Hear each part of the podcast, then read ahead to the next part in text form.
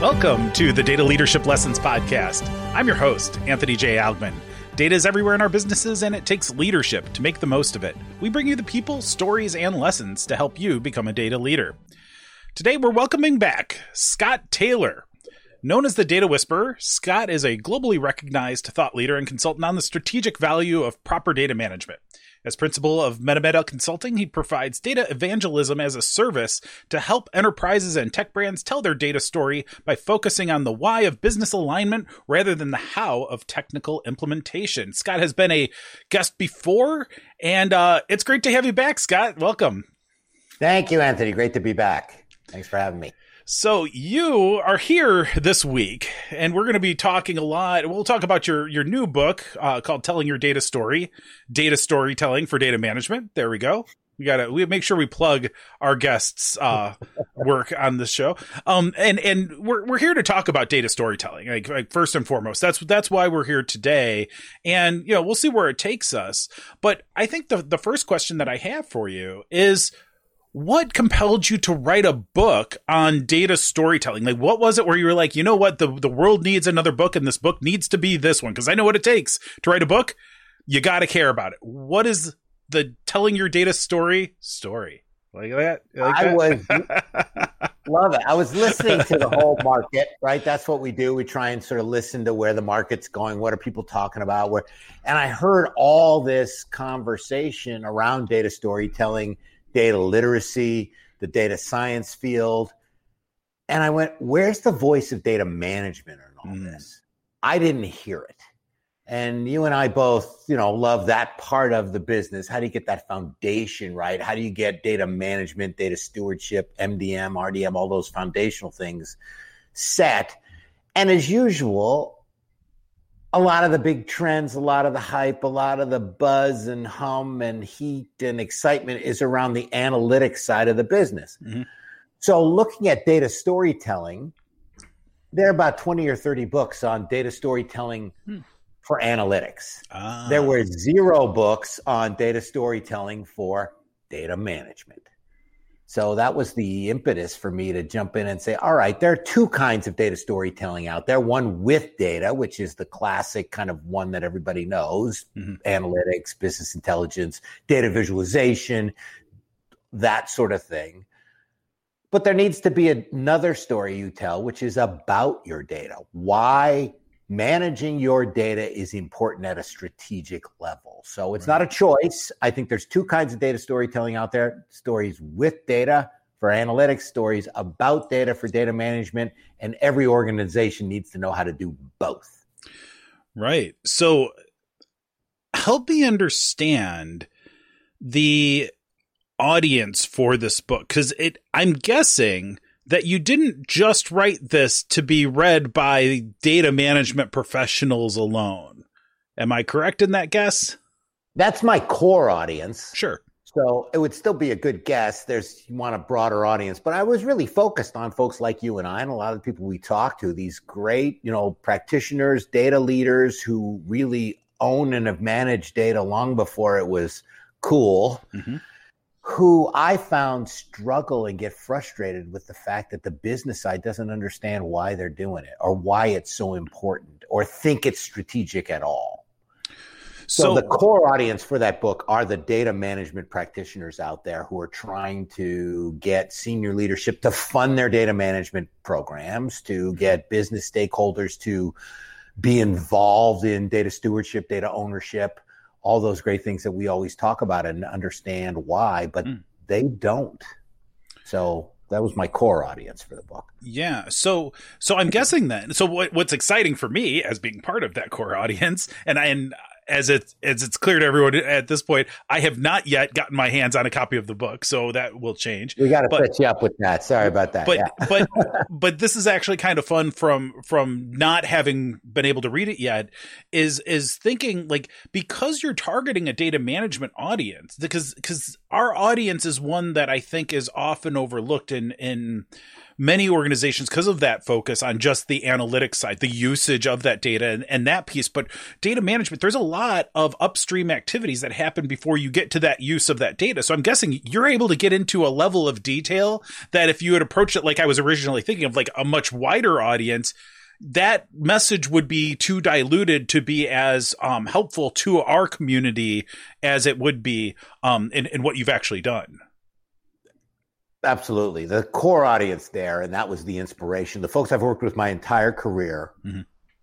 who tend to have this ongoing frustration, this challenge. How do we get funding? How does it not be a project instead of a program? One of my favorite comments so far that somebody's made about the book in a review was a must read for anyone trying to get funding for their data management program. That was like, yes, that's exactly what I want people to feel about it. And there's plenty of help for all the other kinds of data things. Mm-hmm. And I'm published by Technics Publications. They publish the DM DMBOK 2. So mm-hmm. it's, you know, legit core audience focus on helping data managers do a better job. Yeah. And I just tried to put the techniques that I've used my entire career, having been on the selling side or the marketing mm-hmm. side of a lot of data management services. Mm-hmm that's where I heard this frustration. A lot of common themes I heard challenges, objections, concerns, those things I tried to distill down in some really business accessible nuggets that folks like, you know, you and I and the other peers that we work with can use. and I say right in the intro, I'm not going to teach you how to do data management. I don't haven't don't have the kind of experience a lot of the folks I'm writing for have. Right. So, what I hope I can do is give you a better way or a new way to talk about what you already know. That's my objective. How to tell that story mm-hmm. in a way that gets your CEO to go from, I have no idea what you're talking about, to, how do we live without this? That's what we want from those kind of stakeholders. We want them to realize the excitement, the passion that you and I carry in this space and, and see that it, it should be a strategic it should be part of the strategic discussion at every organization.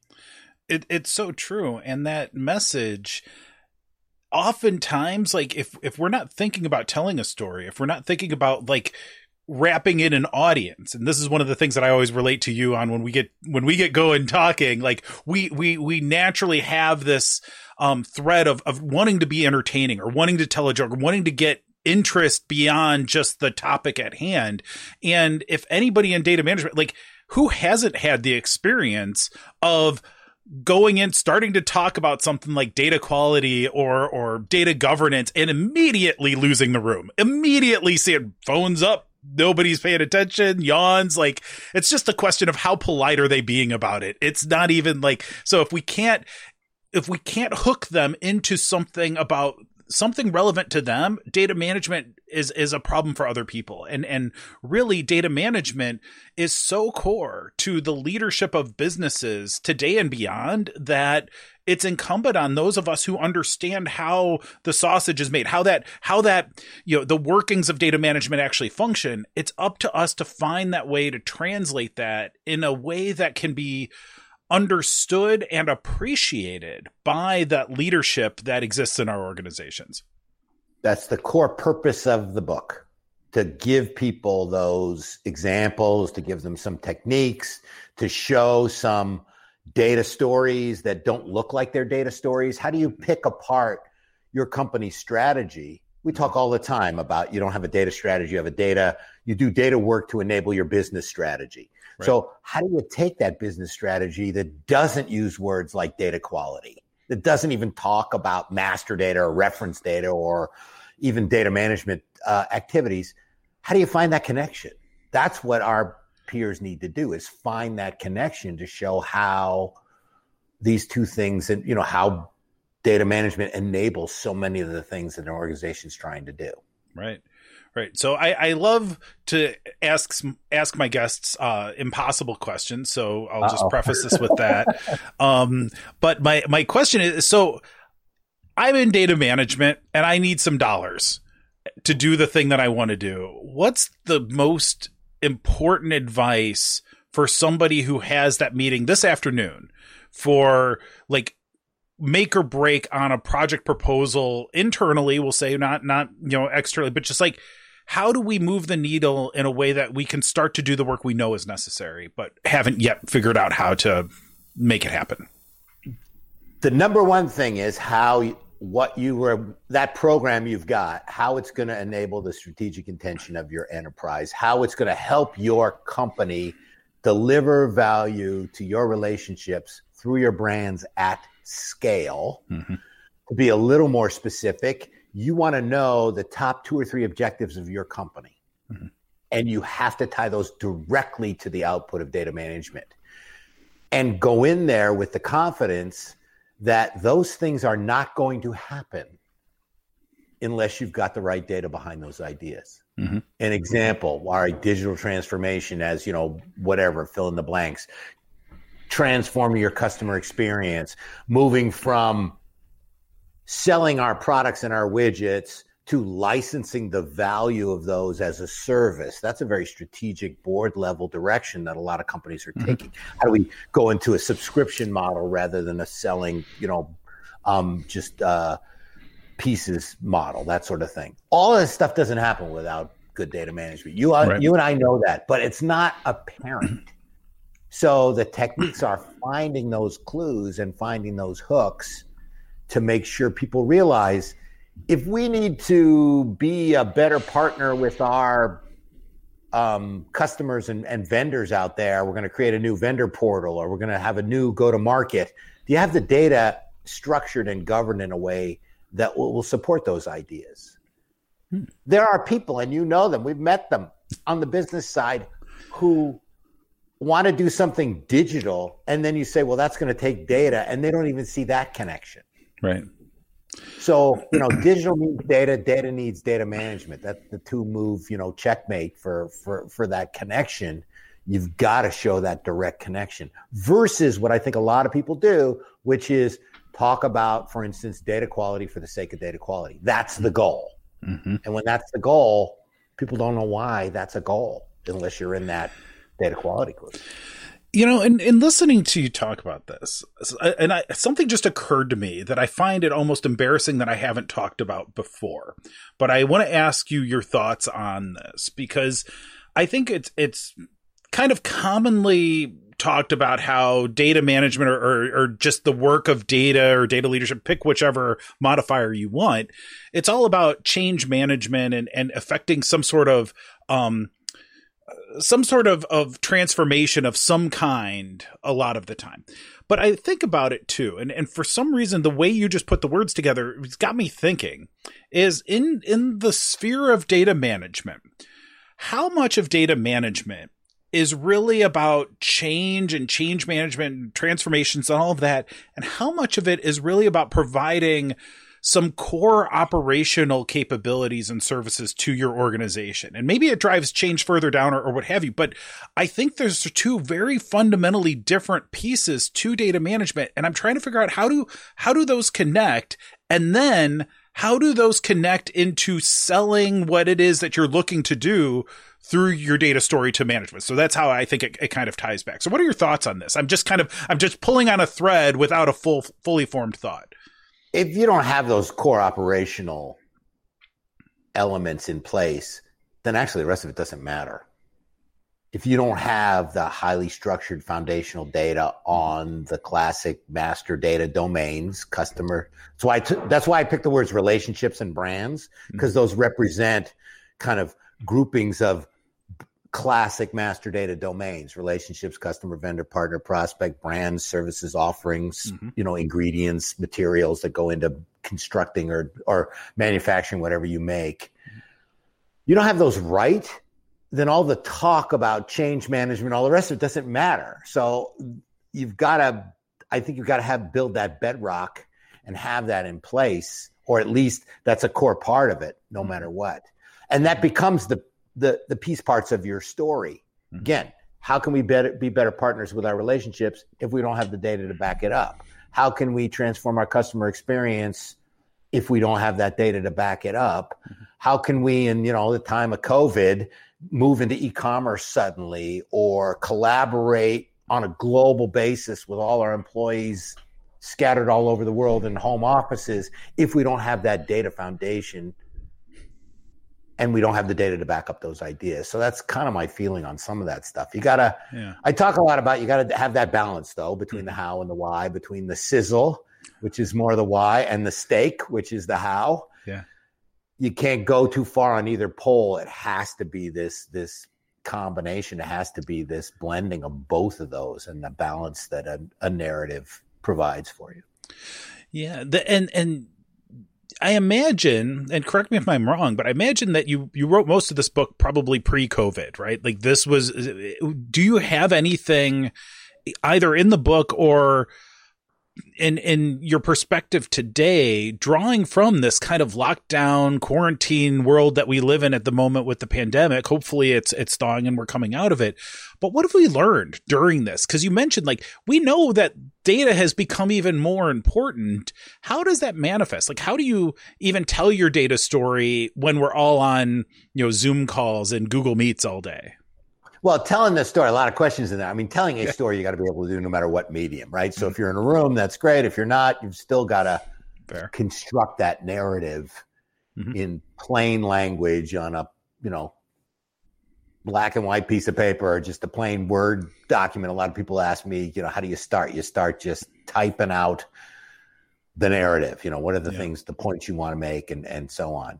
I did most of the work that I pulled from to write the book was pre-COVID, mm-hmm. but I did it as my COVID summer project last ah. year because I realized after thinking about it for a couple of years, making the leap to actually commit to writing it, I realized I'm never going to get this kind of time again. Mm, yeah, that, that for me sense. was if you you know if you don't do it now, you're never going to do it, buddy. That was my own internal monologue that I had with myself about actually getting it done. Mm-hmm and I do mention COVID a little bit in there because it became such a forcing forcing function, and all of us in the MDM space are seeing reactions to that. I know that the analysts have a huge pickup on inquiries around MDM. The MDM players that I work with have, you know, seen a, a lot of activity over the last year or so. And some of those forcing functions were things like, uh oh, we don't have a choice. We have to do e-commerce. We yeah. better get our e-commerce deal, you know, up up to snuff there, which meant did you have good product data? Did you have good customer data? Did your supply chain able to, you know, you've got these disruptions in your supply chain. Did you understand which vendors had which categories and which markets? These are all basic, basic stuff. Mm-hmm. So I think it's going to, I think overall it helps because if it gave more attention to the importance of that foundational data, that attention is not going to go away. Right. And I believe a lot of people saw the benefits of having it either in place already. So there's a lot of scrambling they didn't do, mm-hmm. or realizing to get to a point where almost existentially we can't survive without having this common data foundation. Took that leap and they're not going to go back. They're going to keep going and developing that. So hmm. hopefully a silver lining out of all this COVID stuff is people realize the importance even more so of better structured foundational master data, reference data, metadata, those three little, mm-hmm. you know, those things always behind the scenes. And and that I mean, I think that to your point, it puts an exclamation point on the why, right? Like we know why this stuff's important, I think, or, or, or starting to articulate that more and more effectively. It's becoming more intuitive to, to kind of everyone. And we're on that journey. Like it's not we're not hundred percent there yet, but but it's happening. And and I don't know if you cover this in your book or or maybe there's a a, a prequel book in, in your future of what if you are completely overwhelmed? You're like, this has not gone well at all, but I'm not even sure what to do in terms of data management. But I know we need to do something, but I don't feel like I can get out of the gate at all. Like I can't even, I can't even figure out what to do until I'm able to articulate that why tell that data story, but I'm not sure what that data story is. What what do you have to say about somebody who's in that kind of scenario? Because I, I, imagine somebody out there right now is thinking that way. It's like I need to know what the story should be, and then I can figure out how to tell it. Yeah, buy buy for, buy the book. It's not a prequel. That's really you know the core that's, of the that's book. Part Most of, it, yeah, of the okay. book is about that. Yeah. I have a section called Everybody's Data Story where I try to describe in a rather generic, standardized way the challenge that every enterprise has. Mm-hmm. So if you're an enterprise, You've got enterprise systems, you've got enterprise data, you've got enterprise data problems, and those need enterprise data management. And it's it's it's a it comes out of being an enterprise no matter what type of business you're truly in. I think people get too focused on, well, I'm in the healthcare space and it's so specific and there's nothing like it versus, oh, I'm in the banking space and financial is very different than manufacturing. Yeah. At the level I play at, the you know, the challenges, the opportunities are much more the same than they are different. Mm-hmm. And you, so I tried to pull out of that.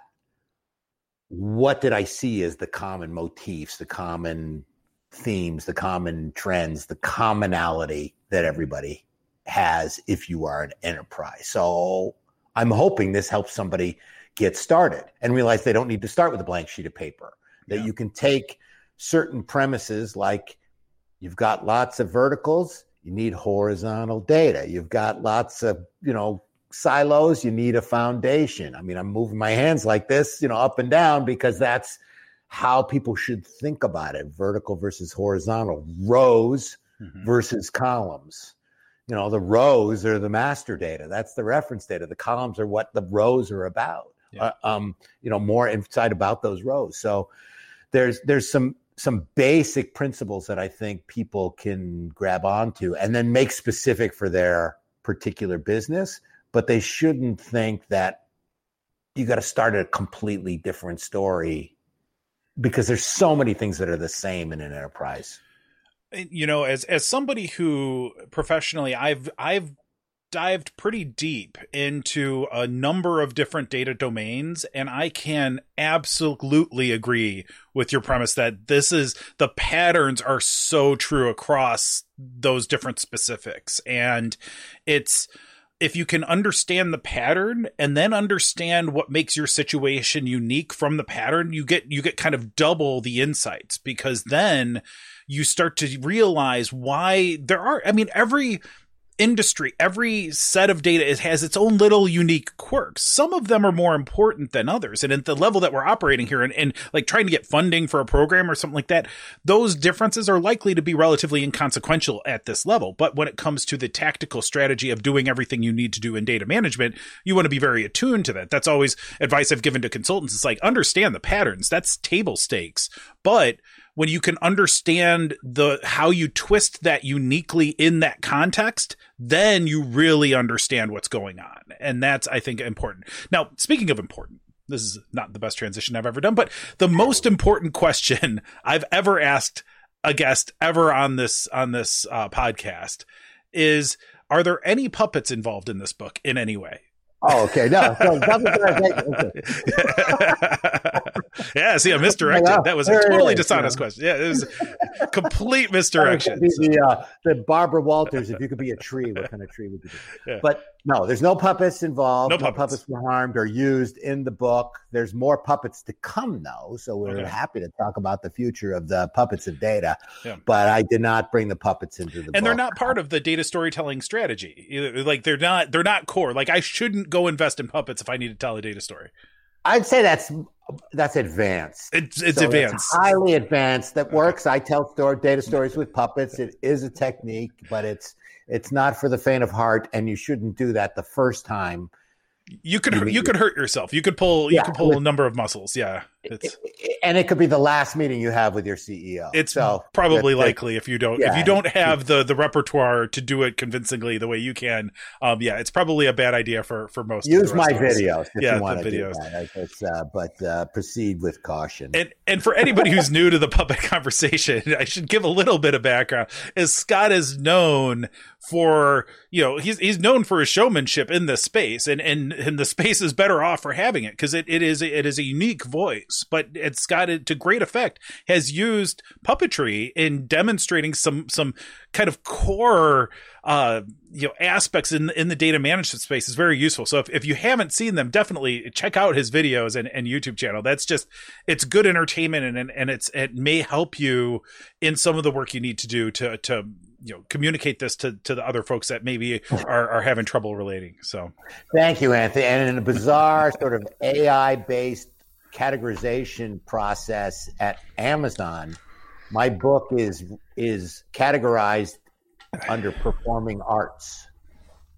Okay. And uh, you know, they pick like three categories they put your book in. Oh so yeah. it's under performing arts.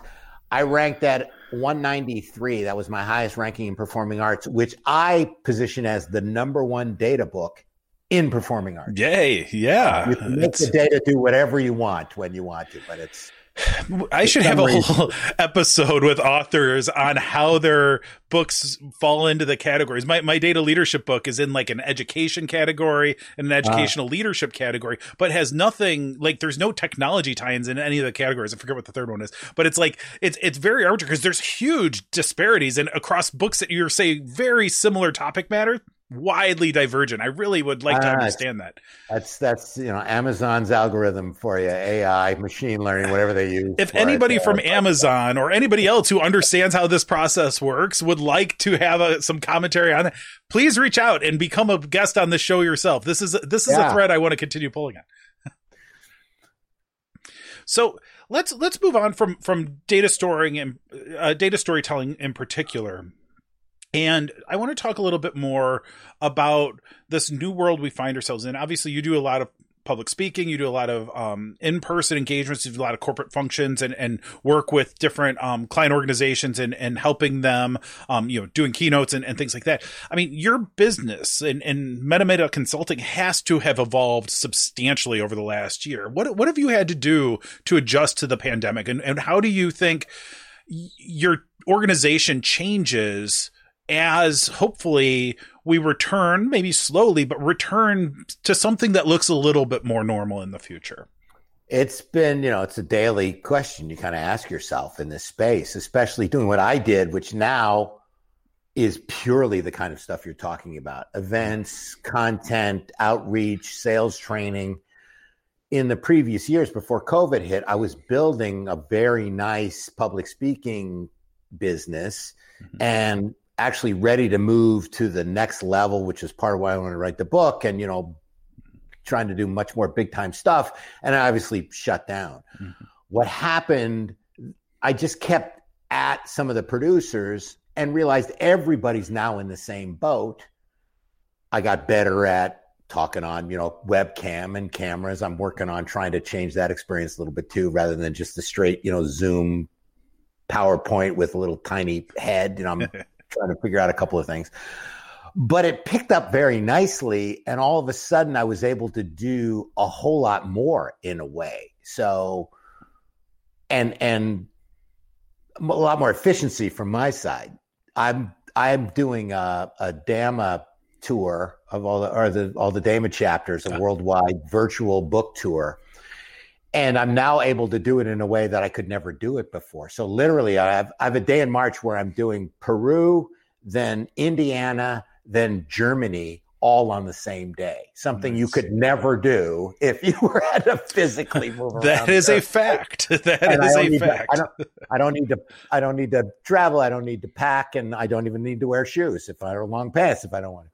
But it's um. So it's been interesting that way. I mean, I'm dying to get back in front of people Yeah. because there's that energy you get in a room. There's that networking that's completely gone in all of these events. But I'm still keeping really busy on a lot of the digital things, and people are looking for someone with my kind of energy, my kind of expertise to talk about a topic that tends to not get a lot of excitement and entertainment value around it for whatever reason. Ain't it the And, and so the demand for it is is is really nice. Um, Mhm. And I think it's going to end up being a hybrid. I mean, with all of this business meetings and large business conferences, I think are going to be one of the last things that come back, in my view. So, you know, how do we just keep going and how do we keep engaging with folks? Yeah, you know, and, and that's one of the reasons that I, you know, myself, I started the podcast was because I, I missed having the conversations and that networking opportunity and just an ability to just spend 40 minutes talking to somebody. It seems like everything during our days now are so back to back and just frenetic. We don't get a chance to really think about things. And now, like when I schedule a podcast recording or whatever, I to at least sit down with somebody, talk for a bit of an extended period of time and really just dive into things that we would if we had the time to talk to each other in just a, a conference setting, you know? And, and so like to me, that was one of the reasons that started it. And then realizing that people started to say, you know, I like to hear those things. I wish I could have that conversation myself. And mm-hmm. if we can do it on a podcast, now now we can all be a little bit part of that and we can all kind of hold on to that. And that's what's what's kept it going and and the fact that it's it's kind of fun. Like this is this is one of the more enjoyable hours of a day, right? So it's it's yeah, uh, oh, it's good to do that. Yeah, same thing. Yeah, you miss that kind of sort of serendipitous conversation you might have with somebody in the buffet line. You know, who knows if buffets will ever come back. uh, where you go, you know what? I thought about that. I might want to introduce you to somebody, or I have this idea, or they come to you and say, "Oh, that was an interesting point you made," and let's talk about. It. So all that is completely evaporated because it's much more formal. Mm-hmm. You know, sort of setting up a call, and you can't really even engage with people. Um, at that same level. But you just got to learn with, you know, you got to move with those techniques. One yeah. thing I did, I'm working with this group out of uh, um, Europe. They did a conference, a mass, they focused on MDM. It's a group called ThinkLinkers. Mm. And so we decided, and we did it last September. We're doing another one in March. It's called the MDM Master Data Marathon. And we do a 24 hour event, which I don't think you could do if it was in a physical room. Mm. And the idea was, you know, how do we get the whole globe involved? So no matter where you're waking up on Earth in this period in March 24th and 25th, there'll be someone talking about master data. Like I said, you know, master data keeps a lot of people up all night. It's keeping up all us up all night those two days. But that kind of thing is kind of a fun extension of just trying to figure out how do we how do we keep going. I mean so. that that's ambitious. I love it. I think I mean it's it's the, the the tagline around how it keeps a lot of people up all night. I think that's a I think that's a very apropos uh, marketing slogan. I hope you guys are, are actively using that. That's great. We're, we're, kind of plugging that. We got a bunch of but 24 hours. It's really fun. We had some people the first time we didn't know if we could do it right? I mean, I haven't been up all night since college, so you can't really practice staying up all night. I maybe I could have watched some old Jerry Lewis telethon videos and see how he did it, but it was it was really fun, and we did stay up all night. And we, you know, four in the morning, it got a little wacky, and we found that people were sticking with us. So there was a small but important group that actually stayed the whole time. And that was really fun. So we're encouraging more of that in the marathon spirit this year. That's but awesome. it's the kind of thing uh, you know, just trying to, but, and it's focused just on MDM, just, you know, MDM, them, last M standing for marathon and uh, off we go. So it's, it's a blast. That's fantastic.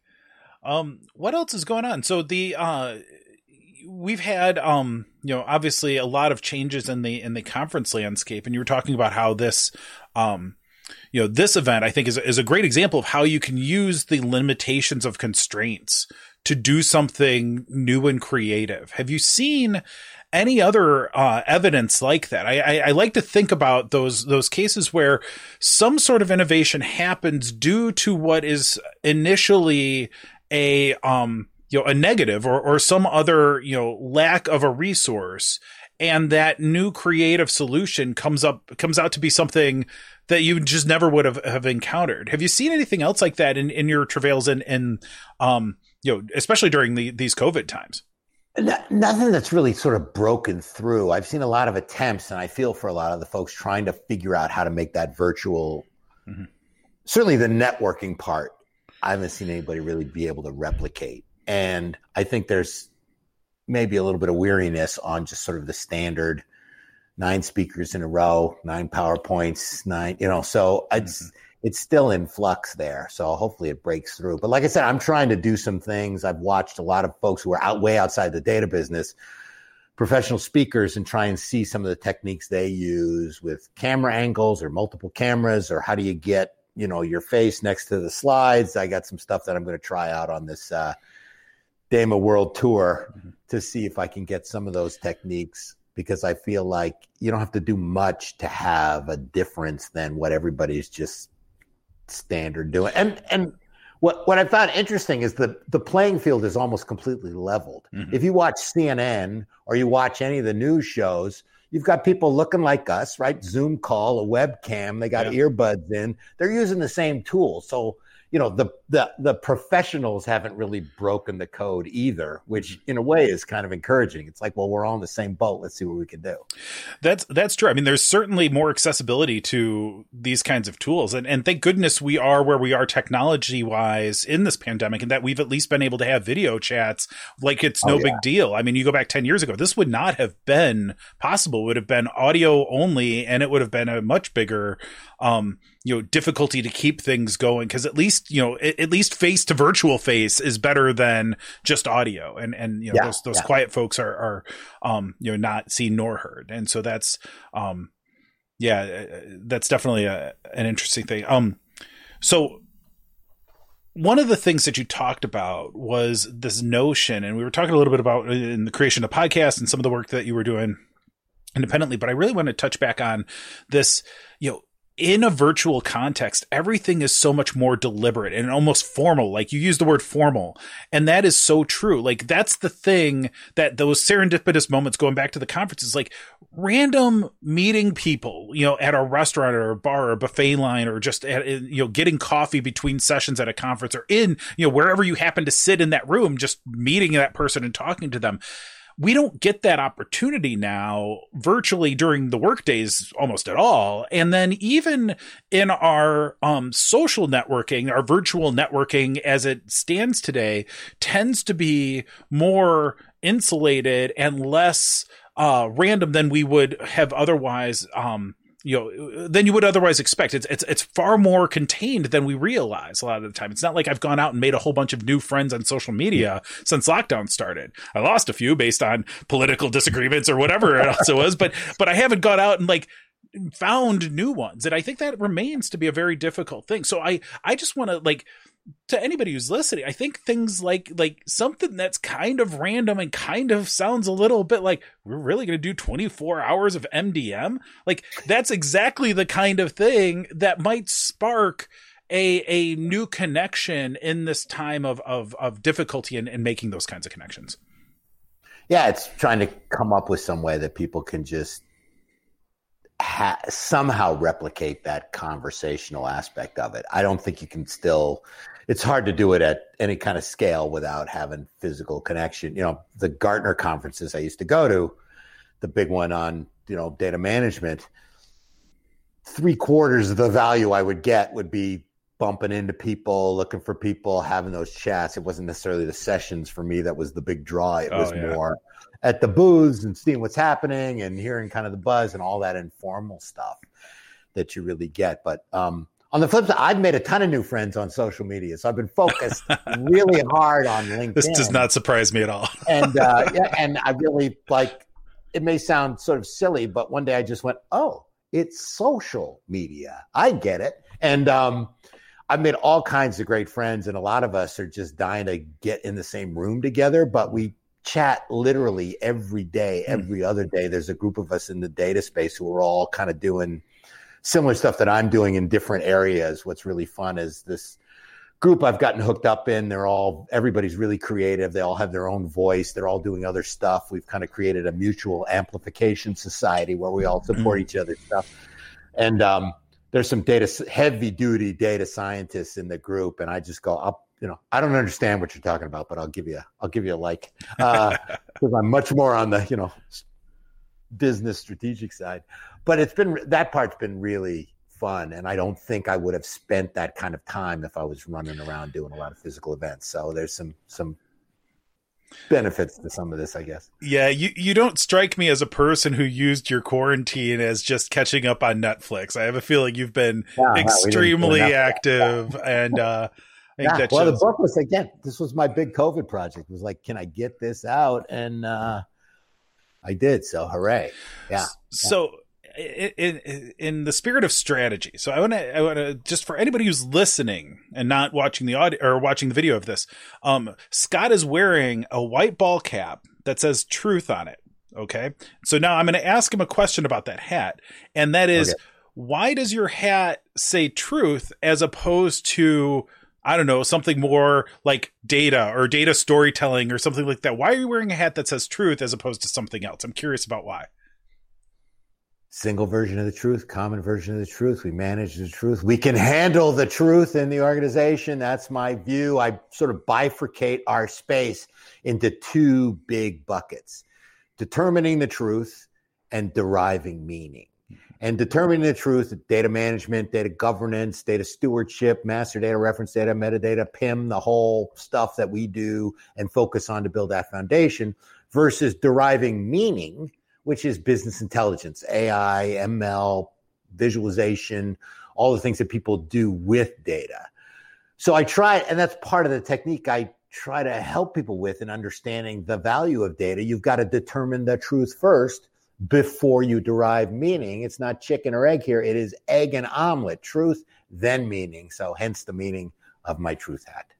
That's awesome, and you know, I love, I, I, I love the energy and the, and I love the message, and and this is what you get with Scott. Like I knew that we would have this conversation, and I knew that it would be uplifting, and that I'd I'd end up with more energy than I started the conversation with, and that's that's how it goes. So, Scott, unfortunately though, we are we're all out of time. Can you believe it? Like it just it flew by. I don't even know where it went, but it you know we're already at time. So I just want to thank you again for for taking the time telling us about your book, being on the show, and it's always you know just an absolute pleasure to to talk with you and, and learn more about what you're doing. Anthony. Yeah, thanks for having me. It was great fun. I can't believe it's over already too. So. thank you. And thank you for watching or listening today. You'll find links and more information about today's topic in the show notes. Subscribe to our show on YouTube and wherever you get your podcasts. Visit algmin.com to learn more about Algmin data leadership and the many ways we can help you become a data leader. Stay safe during these unusual times and go make an impact.